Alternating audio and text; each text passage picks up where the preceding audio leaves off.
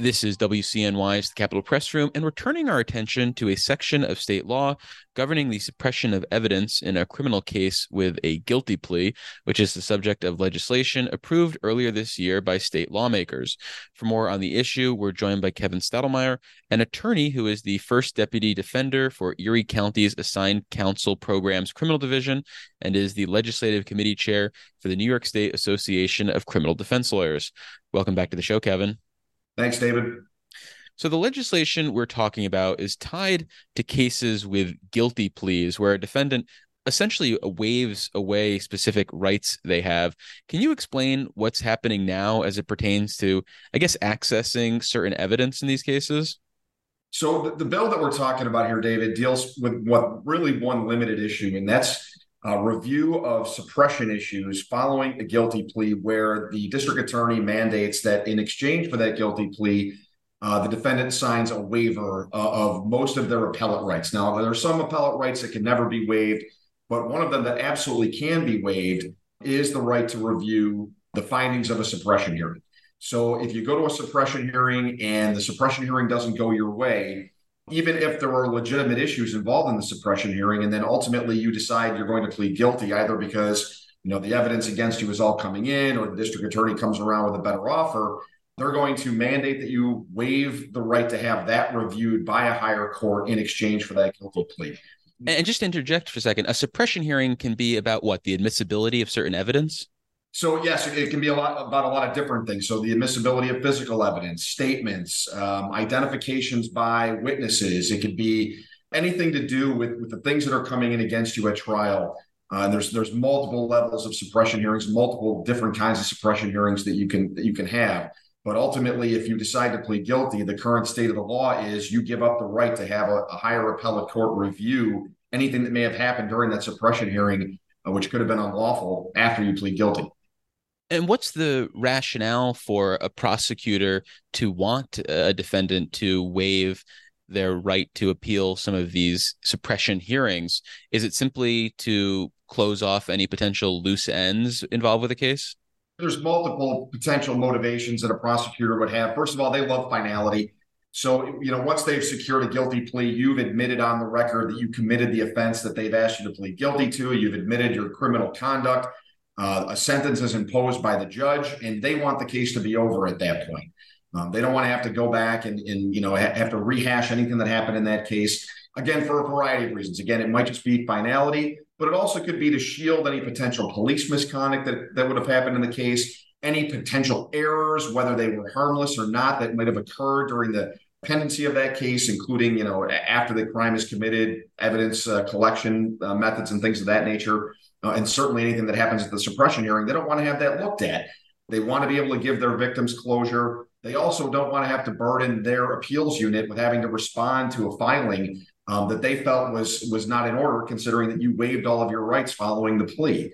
You know, certainly that's that's not the way we see it, and, and it's certainly not what the legislator intended when they initially put in effect CPL 47015 and 71070, which governs the right to somebody having an appeal after they're convicted of a crime.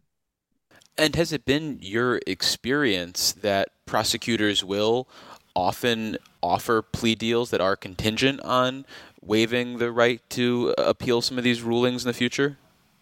It's it's not all it's not often it's it's universal. Anytime you take a plea in New York State, any virtually any plea whatsoever, you are waiving your right to appeal. The prosecutors demand it on the record, even on lower level cases, even on pleading to violations or misdemeanors, they're going to ask you on the record to waive your right to appeal. And certainly on any felony plea, um, you're going to sign a piece of paper, whether it's post indictment or pre indictment, that you are waiving your rights to, to appeal most issues in that case. And suppression is always included in that in that waiver, which means that if you want to litigate the suppression issue following, you're going to have to first try to get around the waiver before you can even get to the issue of suppression, even if there are legitimate issues to, to litigate at the higher appellate levels.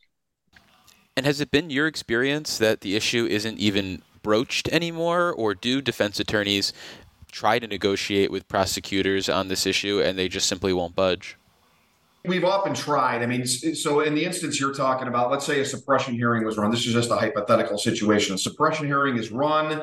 you lose the suppression uh, hearing, but you you know that there are legitimate suppression issues, and your client later decides to take that plea. Sometimes you're able to negotiate with the DA. Listen, let's carve this one out. Let us litigate uh, the suppression issue at the higher level. You you can see potentially there are issues here. I can tell you that those conversations are largely fruitless. Um, district attorneys will simply say, hey, listen, the client doesn't want the benefit of this plea. We'll simply have a trial. You lost the suppression hearing. The cards are really in our favor at this point. All the evidence that you wanted out is coming in. So whether you think you have legitimate issues, that's really not our problem at this point. We're, we're giving you this offer. Take it or leave it. If you don't want to take it, fine, trial. If you do want to take it, you're going to waive your right to, to appeal most issues, including what happened at the suppression hearing. Well, then let's fast forward to a universe where these waivers are not allowed, which is the subject of uh, legislation approved by lawmakers earlier this year. What do you envision being the outcome as a result of that? Would it simply be less plea deals are being accepted or offered, or that we're going to have a lot more cases overturned on appeal? What's the future look like? So I don't think it's going to look a whole lot different than it is right now. First of all, you're not going to have less pleas in all likelihood because you're still talking about everything that happens now happening in the future. You'll run suppression hearings on, on those various issues, statements, physical evidence, whatever, and you'll lose. You're still looking at a trial with the evidence that is being allowed in the suppression hearing coming in against you. So clients are still likely going to take pleas in those situations, but they're just going to have the right to have those things reviewed by a higher court.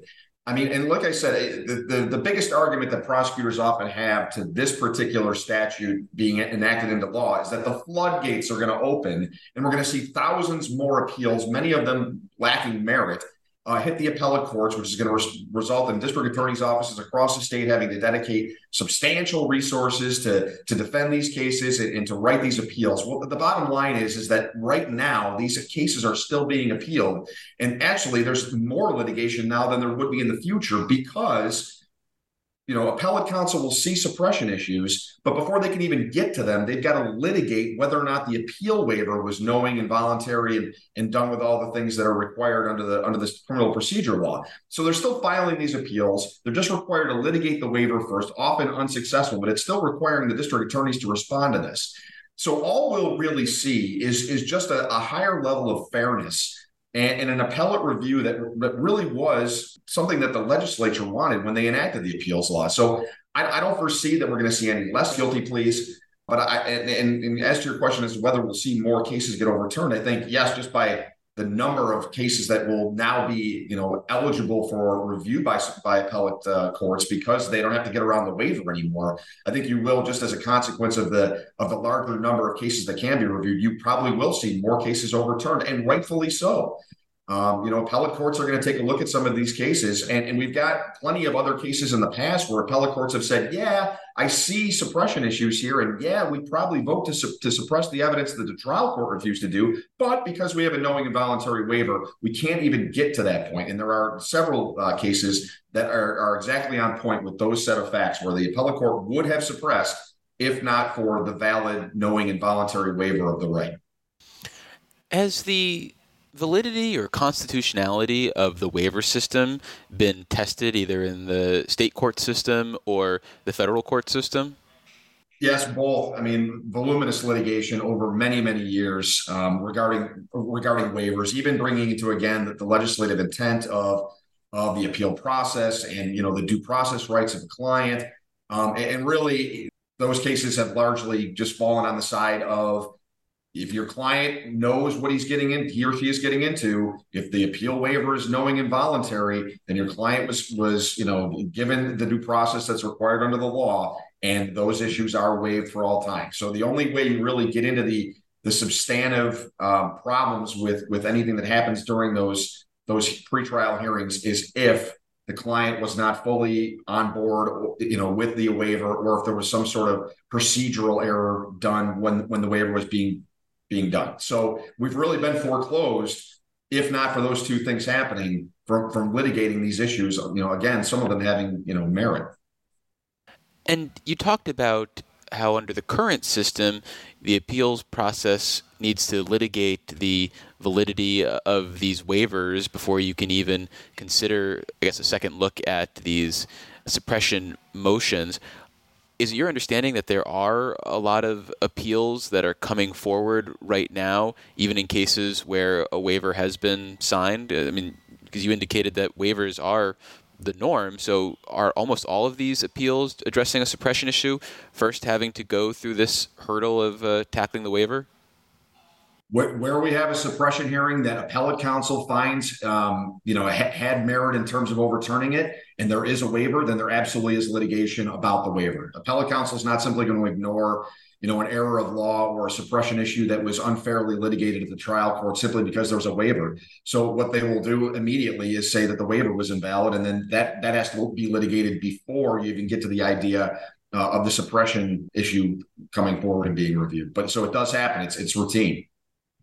At the same time, thinking about the other side of this coin, is there a trade-off that could be made in terms of the case where someone agrees to a guilty plea, they're agreeing to waive their rights, say in a suppression matter, and they've clearly committed the crime, and they should probably be punished in some way, shape, or form.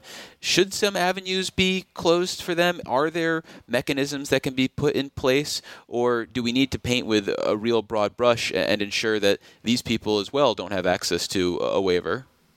So, so I think you know when you started getting into the idea of you know clearly committed the crime and you know is there a way to foreclose these rights? I think you know it's it's a difficult it's a difficult calculus to make, especially when you take a look at the disparities in prosecution of minority populations. If you take a look at, you know, the NYPD stop and frisk policies that were, you know, very ubiquitous throughout the, the 80s, 90s, and into the 2000s, where, you know, 55% of the people that were subject to those stop and frisks were, were black and another 34% were Latinx.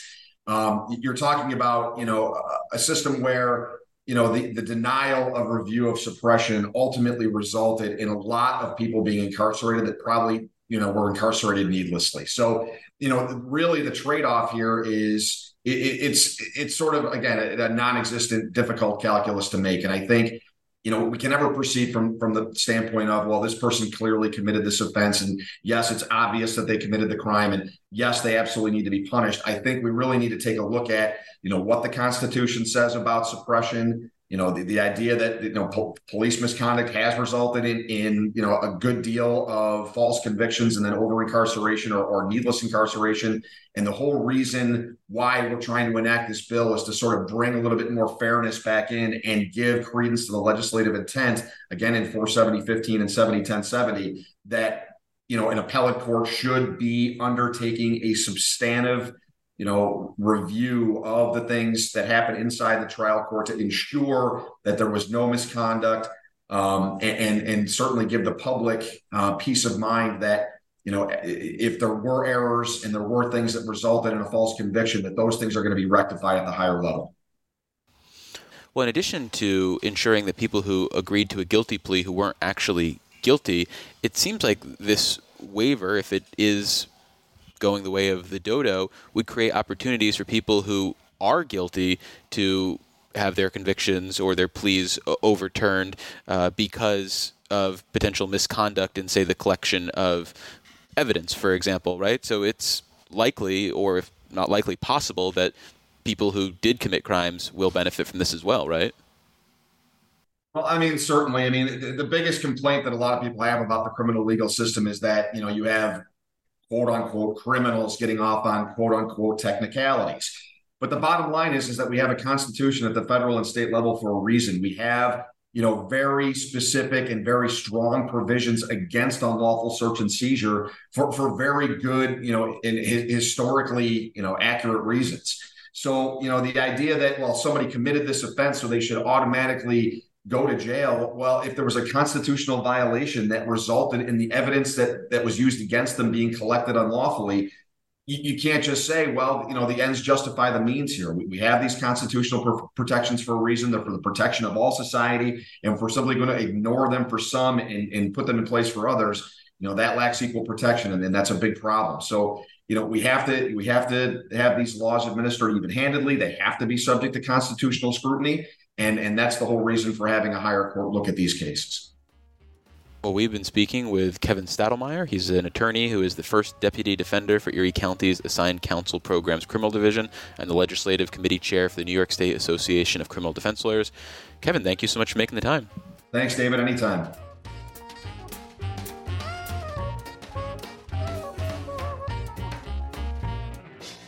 Support for the Capitol Press Room provided by the New York State AFL CIO, a federation of 3,000 unions fighting for working people by keeping New York State union strong. Visit unionstrongny.org for more information. Join us again for Capitol Press Room, a production of WCNY Connected, Syracuse.